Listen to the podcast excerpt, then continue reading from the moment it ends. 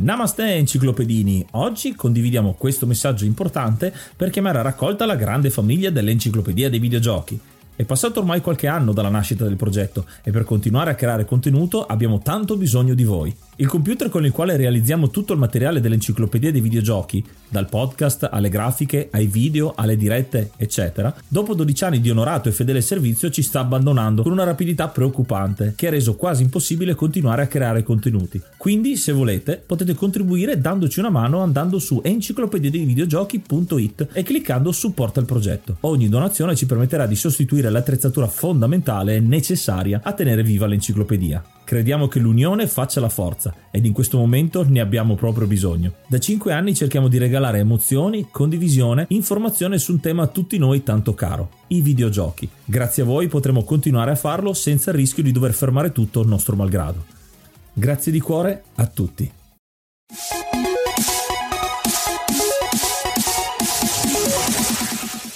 Namaste e benvenuti ad un nuovo episodio dell'Enciclopedia dei Videogiochi. Io sono Ace. E io sono Yuga. Nel podcast di oggi parleremo di Captain Planet and the Planeteers. Ma prima di cominciare parliamo di qualche news. L'Enciclopedia dei Videogiochi non va in vacanza, infatti avete un episodio nuovo ogni domenica fino a fine anno, se tutto va bene. Stiamo programmando anche verso il finale di stagione che saranno 80 episodi con dicembre. Sarà una bella impresa, ma ci stiamo organizzando proprio per fornirvi ogni settimana un episodio nuovo con tanti ospiti e ness- nulla ci può fermare, vero Yuga? Esatto, neanche la finanza che in questo caso starà bussando alla mia porta. No, in realtà noi siamo molto contenti di potervi fornire la nostra esperienza e anche, chissà, la voglia di provare qualche titolo che non avete, non avete mai sentito, quindi anche la scoperta di qualcosa di nuovo e di particolare. E infatti oggi abbiamo deciso di trattare un gioco che abbiamo nel cuore, c'è molta nostalgia secondo me oggi nell'episodio, però è un gioco veramente di nicchia secondo me, perché molti non lo conosceranno e siamo qua proprio per raccontarvelo. E ora un po' di musica.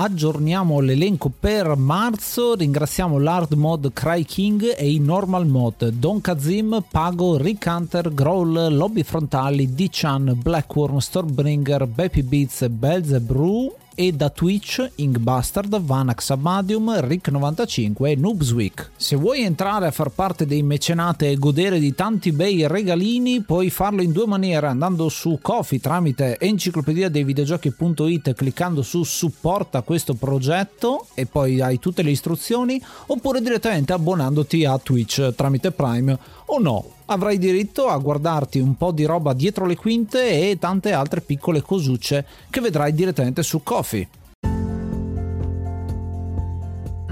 Il gioco di oggi è Captain Planet and the Planeteers, è un gioco uscito nel 1991, sviluppato da Chris Gray Enterprise e pubblicato da Mindscape. È un platform a tema ecologico eh, preso anche dal noto cartone animato ed è uscito per il NES e per l'Amiga Atari ST. C'è da dire che in questo episodio tratteremo la versione Amiga perché la differenza tra gioco per Amiga e gioco per NES è molto sostanziale perché sono come due giochi diversi, sono entrambi dei platform però hanno hanno pochissime cose in comune al di là del tema. E c'è da dire anche che la versione NES è molto mediocre rispetto a quella dell'Amiga. E non solo perché ci abbiamo giocato noi da piccoli, ma effettivamente lo surclassa sotto qualsiasi punto di vista. È un gioco che ci è rimasto molto a cuore e che fisicamente abbiamo ancora una delle reliquie che conserviamo gelosamente dell'Amiga con manuale e dischetti floppy disk ancora funzionanti. È un gioco che prende spunto da Capitan Planet e i Planeteers, che è un cartone animato uscito proprio a cavallo tra il 91 e il 92, con tra l'altro voci, ad esempio c'è Whoopi Goldberg come, come una delle voci, ed è un cartone di quelli che erano usciti appunto nei primissimi anni 90 a tema ecologico, quindi c'è un gruppo di ragazzi che sono i Planeteers, sono questi cinque ragazzi che hanno degli anelli e dall'unione dei poteri elementali che hanno questi anelli può nascere Capitan Planet che è il supereroe del caso. Insieme combattono quello che è il crimine, il crimine ecologico, ognuno dei cattivi ha una sua rappresentazione in uno dei mali insomma che affliggono il pianeta e sarà il nostro dovere cercare di, o meglio il nostro dovere all'interno del gioco e nel cartone appunto sarà dovere dei buoni seguire le direttive di Gaia che è la rappresentante del pianeta, la protettrice del pianeta proprio per salvare e mantenere quello che è l'ecosistema. Il cartone da cui prende spunto questo gioco è stato ideato proprio per sensibilizzare sull'ecologia, quindi un cartone di supereroi, però appunto con questo tema. E il più delle volte, più che combattere combattimenti eh, alla Dragon Ball per, per intenderci, i protagonisti sfrutteranno i loro poteri per salvare il pianeta e di conseguenza i cattivi verranno respinti. Quindi action fino a un certo punto, ma viene lasciato molto spazio a quello. Infatti, tante critiche sono state per essere un po' noioso, perché ovviamente da bambino certi messaggi ti arrivano fino a un certo punto. Però lo stesso si è ritagliato una fetta di fan che ancora oggi ne, ne parlano, tra cui anche noi,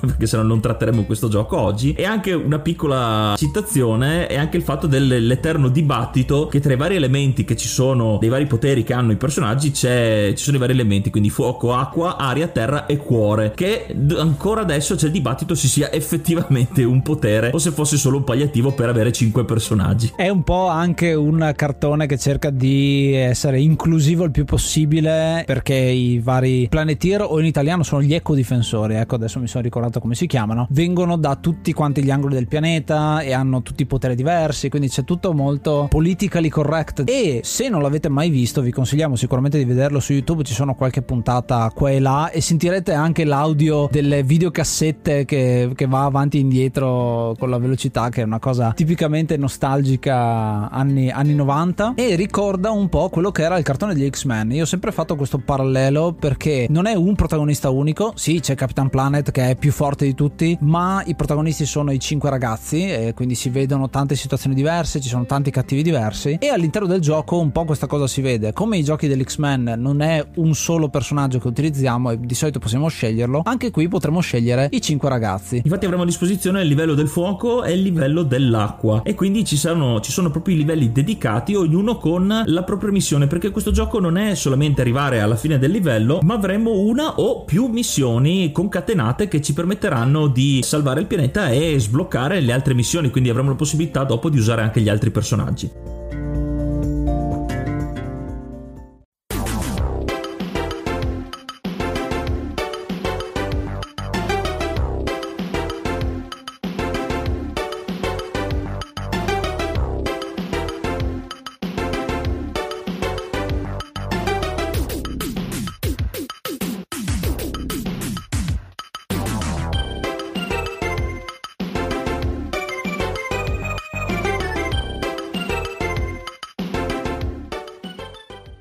Interessa solo il feed con gli episodi della domenica e non gli editoriali, puoi ascoltarci su Spreaker o su Spotify cercando il nostro feed esclusivo solo episodi. Se vuoi trovarlo più velocemente, enciclopedia dei videogiochi.it trovi il tastone feed solo episodi.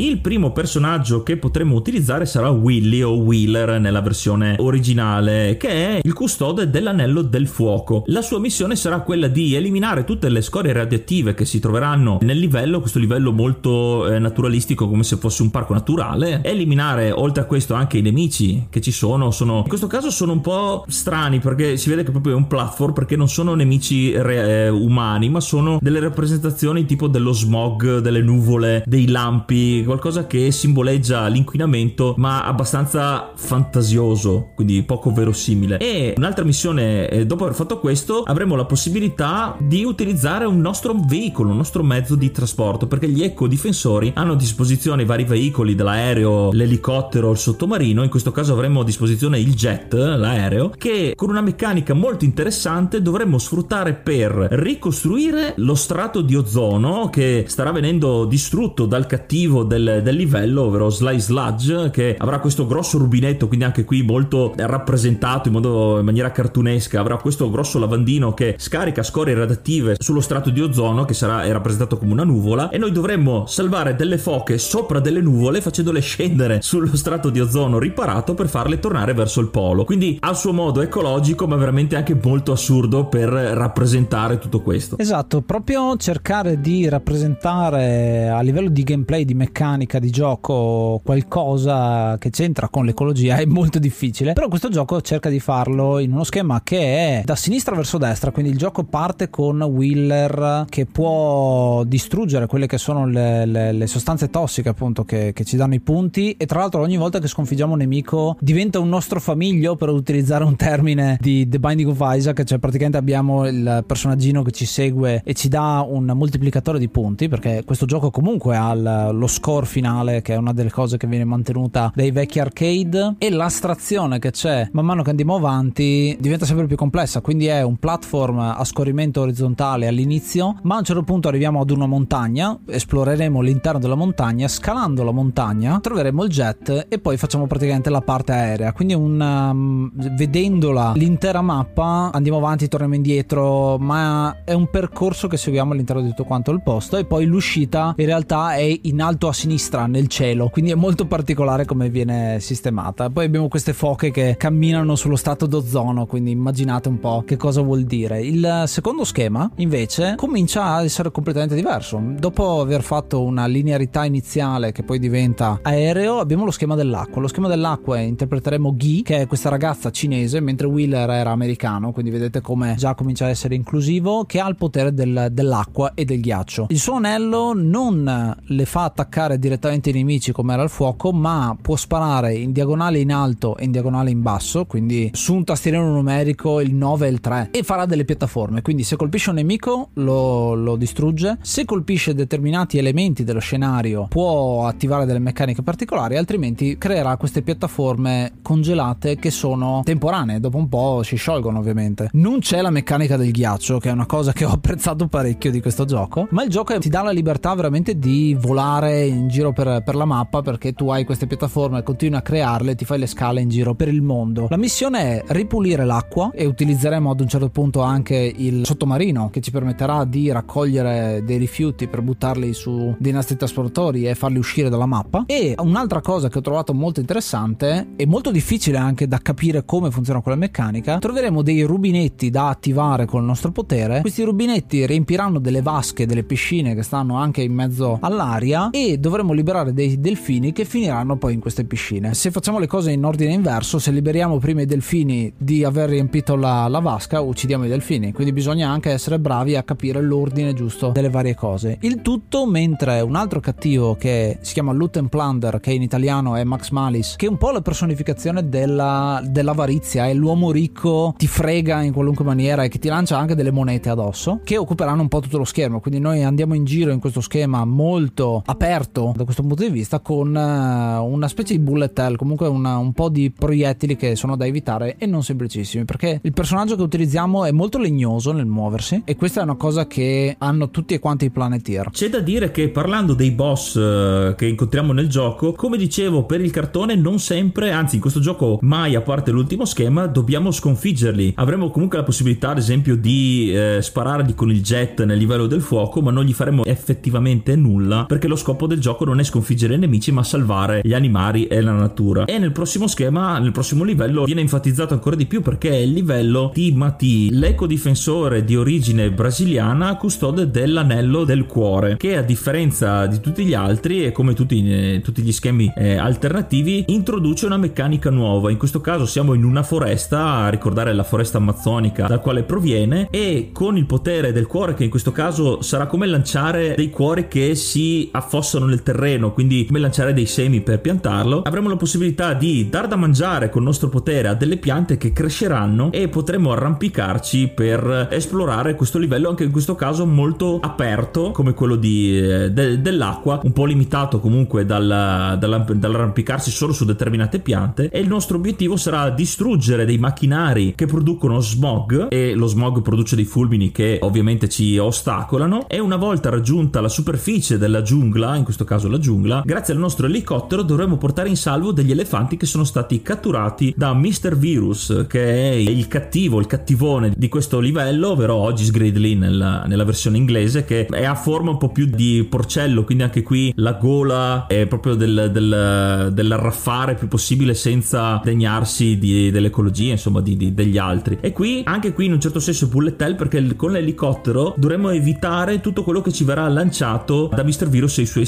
scagnozzi, che non potremo attaccare, ricordo, perché i nemici, quelli, i boss di fine livello, non si sconfiggono, ma dobbiamo salvare tutti quanti. Una volta che avremo salvato tutti gli elefanti e riportati nella riserva, verrà proprio il santuario degli elefanti, potremo atterrare col nostro elicottero per passare allo schema successivo. E lo schema successivo è uno schema molto molto lungo, quello dell'aria in cui interpreteremo l'Inca che viene dalla Unione Sovietica perché c'era ancora e poi viene annunciata come dalla Russia perché è appunto caduto il regime. E questo è uno schema in cui utilizziamo il potere dell'aria che è doppio perché non solo potremo utilizzare il potere dell'aria come proiettile verso avanti come abbiamo usato ad esempio quello del fuoco ma potremo anche volare eh, con una bella animazione che ci permette di spaziare in giro per questo schema che è ambientato all'interno di una piramide. Il nostro lavoro in questo caso sarà rimuovere le mine che sono sia sulla terra che sul mare. È uno schema molto lungo e molto particolare proprio perché abbiamo un sacco di libertà di movimento con questa jet che effettivamente ci fa propellere come se fossimo con delle scoregge perché se vedete l'animazione è, è proprio quello. Però è anche molto difficile trovare tutti quanti le mine da rimuovere che appunto sono delle bombe a tempo almeno come viene rappresentato dall'orologio noi ci possiamo mettere quanto tempo vogliamo ma non è semplicissimo soprattutto perché ci sono tantissimi mattoncini insomma che potrebbero essere delle piattaforme dove atterrare che sono distruggibili. Quindi se distruggiamo qualcosa nel momento sbagliato non possiamo più raggiungere quell'area perché sì possiamo volare ma non possiamo più atterrare dove, dove ci serve utilizzare invece l'altro potere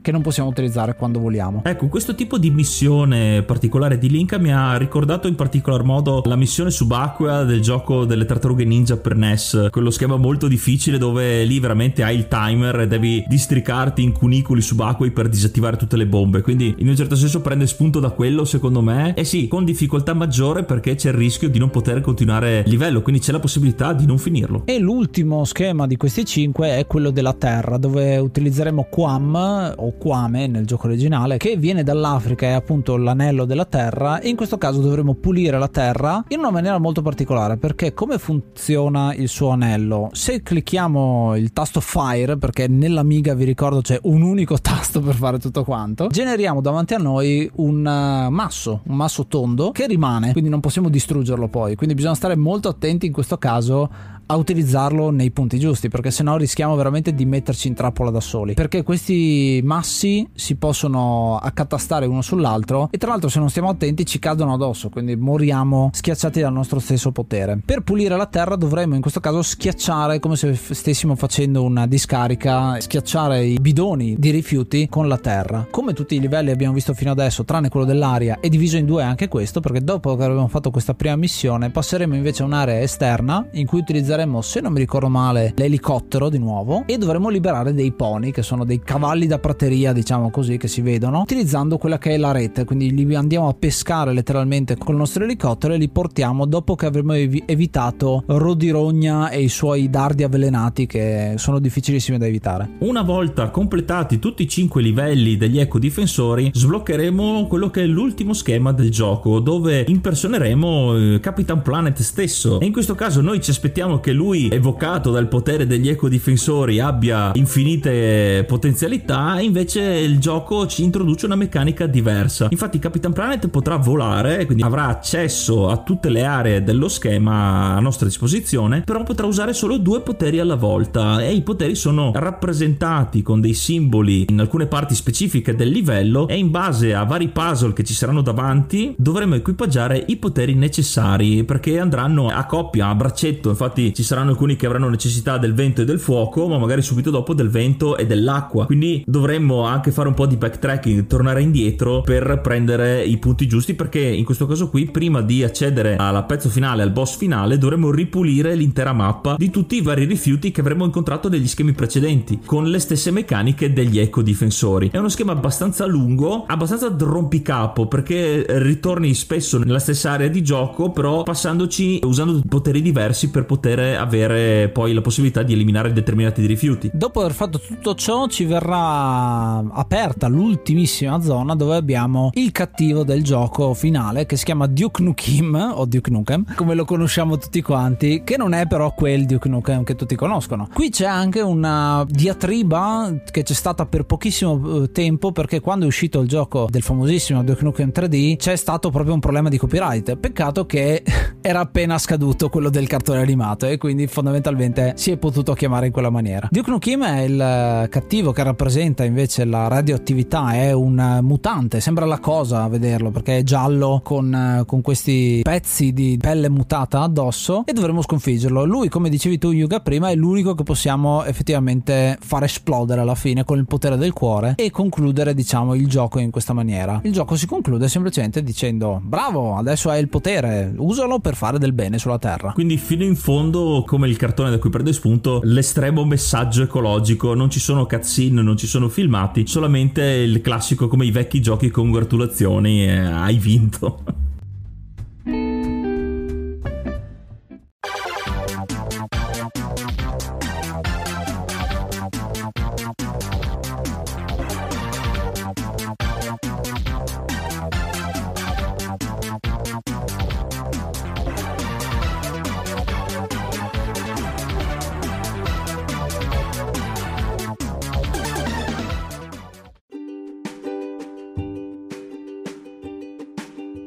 Questo era Captain Planet and Planeteers, un gioco che per valore sentimentale darei un voto molto alto, ma in realtà vedendo effettivamente com'è questo videogioco credo che si meriti poco più della sufficienza. Diamogli 6 e mezzo, 6 e mezzo cosa? 6 e mezzo rifiuti tossici, andiamo su una roba negativa. Non tanto perché il negativo è il gioco, il gioco è molto interessante sotto alcuni pezzi, ma ha anche grosse lacune. È bello perché ha un gameplay che cambia radicalmente quando prendiamo il veicolo e quando siamo fuori dal veicolo. Si vede come gli schemi siano sempre più un passettino verso l'ignoto in un certo senso. Parte come platform bidimensionale a scorrimento orizzontale, poi diventa qualcosa un po' più in alto. Abbiamo uno schema in cui possiamo volare, lo schema finale con questi rompicapi. Si vede che c'è intanto tanto impegno insomma a rendere tutti e sei gli schemi molto diversi uno dall'altro, cosa che non si vedeva tanto. Se pensate ai platform classici, solitamente abbiamo un personaggio da utilizzare e magari sono i power up up diversi. In questo caso non abbiamo power up, ma vengono rappresentati proprio con poteri diversi di ciascuno. L'ho trovato molto molto bello da questo punto di vista qua, però ha tante lacune. Una tra tante è il fatto che sia molto legnoso, il fatto che se saltiamo non possiamo modificare la nostra traiettoria mezz'aria. C'è un danno da caduta incredibile che di solito nei platform non c'è, in questo caso c'è e avendo così tanti schemi in cui voliamo o comunque possiamo arrampi- in uno ci arrampichiamo sulle piante, in uno voliamo, in uno creiamo le piattaforme piattaforme per andare verso l'alto e molti di questi hanno la, il danno da caduta che tra l'altro con un'animazione terribile mi ricordo che, che, se non mi ricordo male è anche un urlo da parte del, del Planeteer che muore che ancora me lo sogno la notte però è, è, effettivamente è una cosa che lo rende molto legnoso. Quindi è bello dal punto di vista esplorativo ma è molto frustrante secondo me fin quando non hai imparato esattamente tutte quante le meccaniche. C'è un punto che lo rende sicuramente sopra la media che è un gioco per Amiga e un gioco per Amiga ha una colonna sonora eccezionale, come avrete sentito durante tutto quanto l'episodio. E tu Yuga cosa hai intenzione di darci? Io gli do ben 5 eco difensori su 10. È un voto negativo quello che do perché come dicevi tu, questo gioco l'ho sempre mi è sempre piaciuto quando ci giocavamo per Amiga da, da piccoli. Infatti ce l'avamo anche forse è stato se non il primo il secondo gioco per quella piattaforma. Mi piaceva molto perché era molto colorato, come hai detto, la, le musiche dell'Amiga sono bellissime, cioè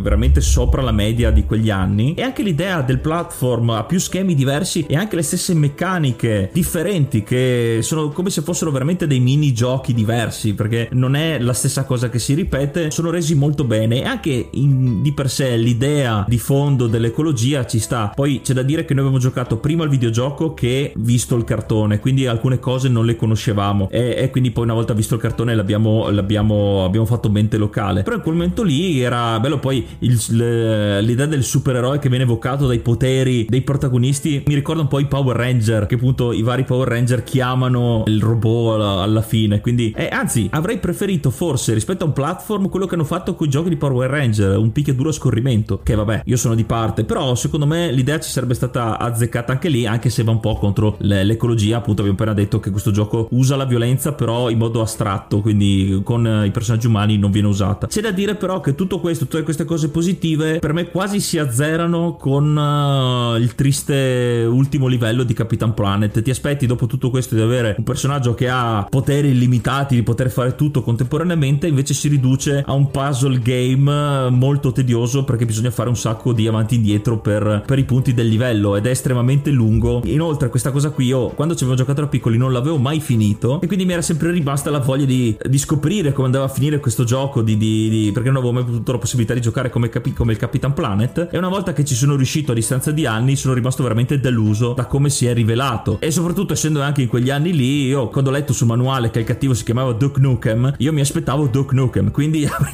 avrei dato ancora un voto minore però eh, adesso a parte la battuta gli do un voto basso perché mi ha molto deluso il finale e soprattutto anche per la scarsezza di quello che ti danno alla fine perché è un gioco relativamente lungo per essere un platform. Nostalgico però sì per me non ha attecchito come doveva essere rovinato dal finale ecco. inoltre e questa effettivamente è una mancanza del gioco il fatto di essere arrivati allo schema finale senza un sistema di salvataggio perché questo gioco è un gioco Amiga e raramente ci sono, eh, ci sono sistemi di password di salvataggio ma solitamente è con magari dischetti vuoti eccetera in questo caso bisogna farli tutti di seguito gli schemi il gioco ci metti più o meno un'ora e mezza ad arrivare in fondo se sai come fare però è molto particolare perché devi fare tutti e cinque gli schemi per arrivare all'ultimo e quindi hai tanto di aspettativa proprio quando finalmente riesci ad arrivare all'ultimo schema e poi appunto succede questo. Quindi per quello effettivamente si potrebbe dare, dire qualcosa di negativo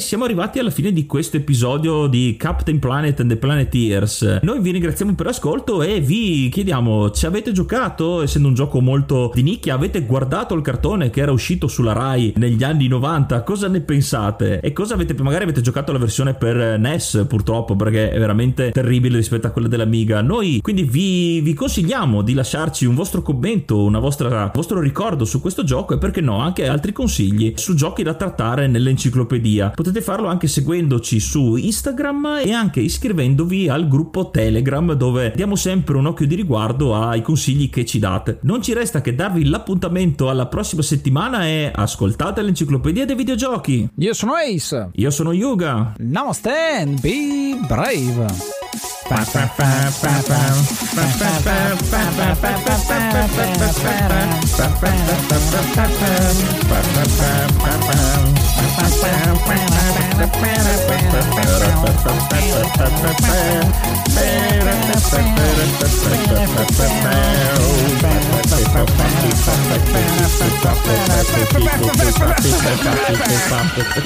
A caso, totalmente a caso.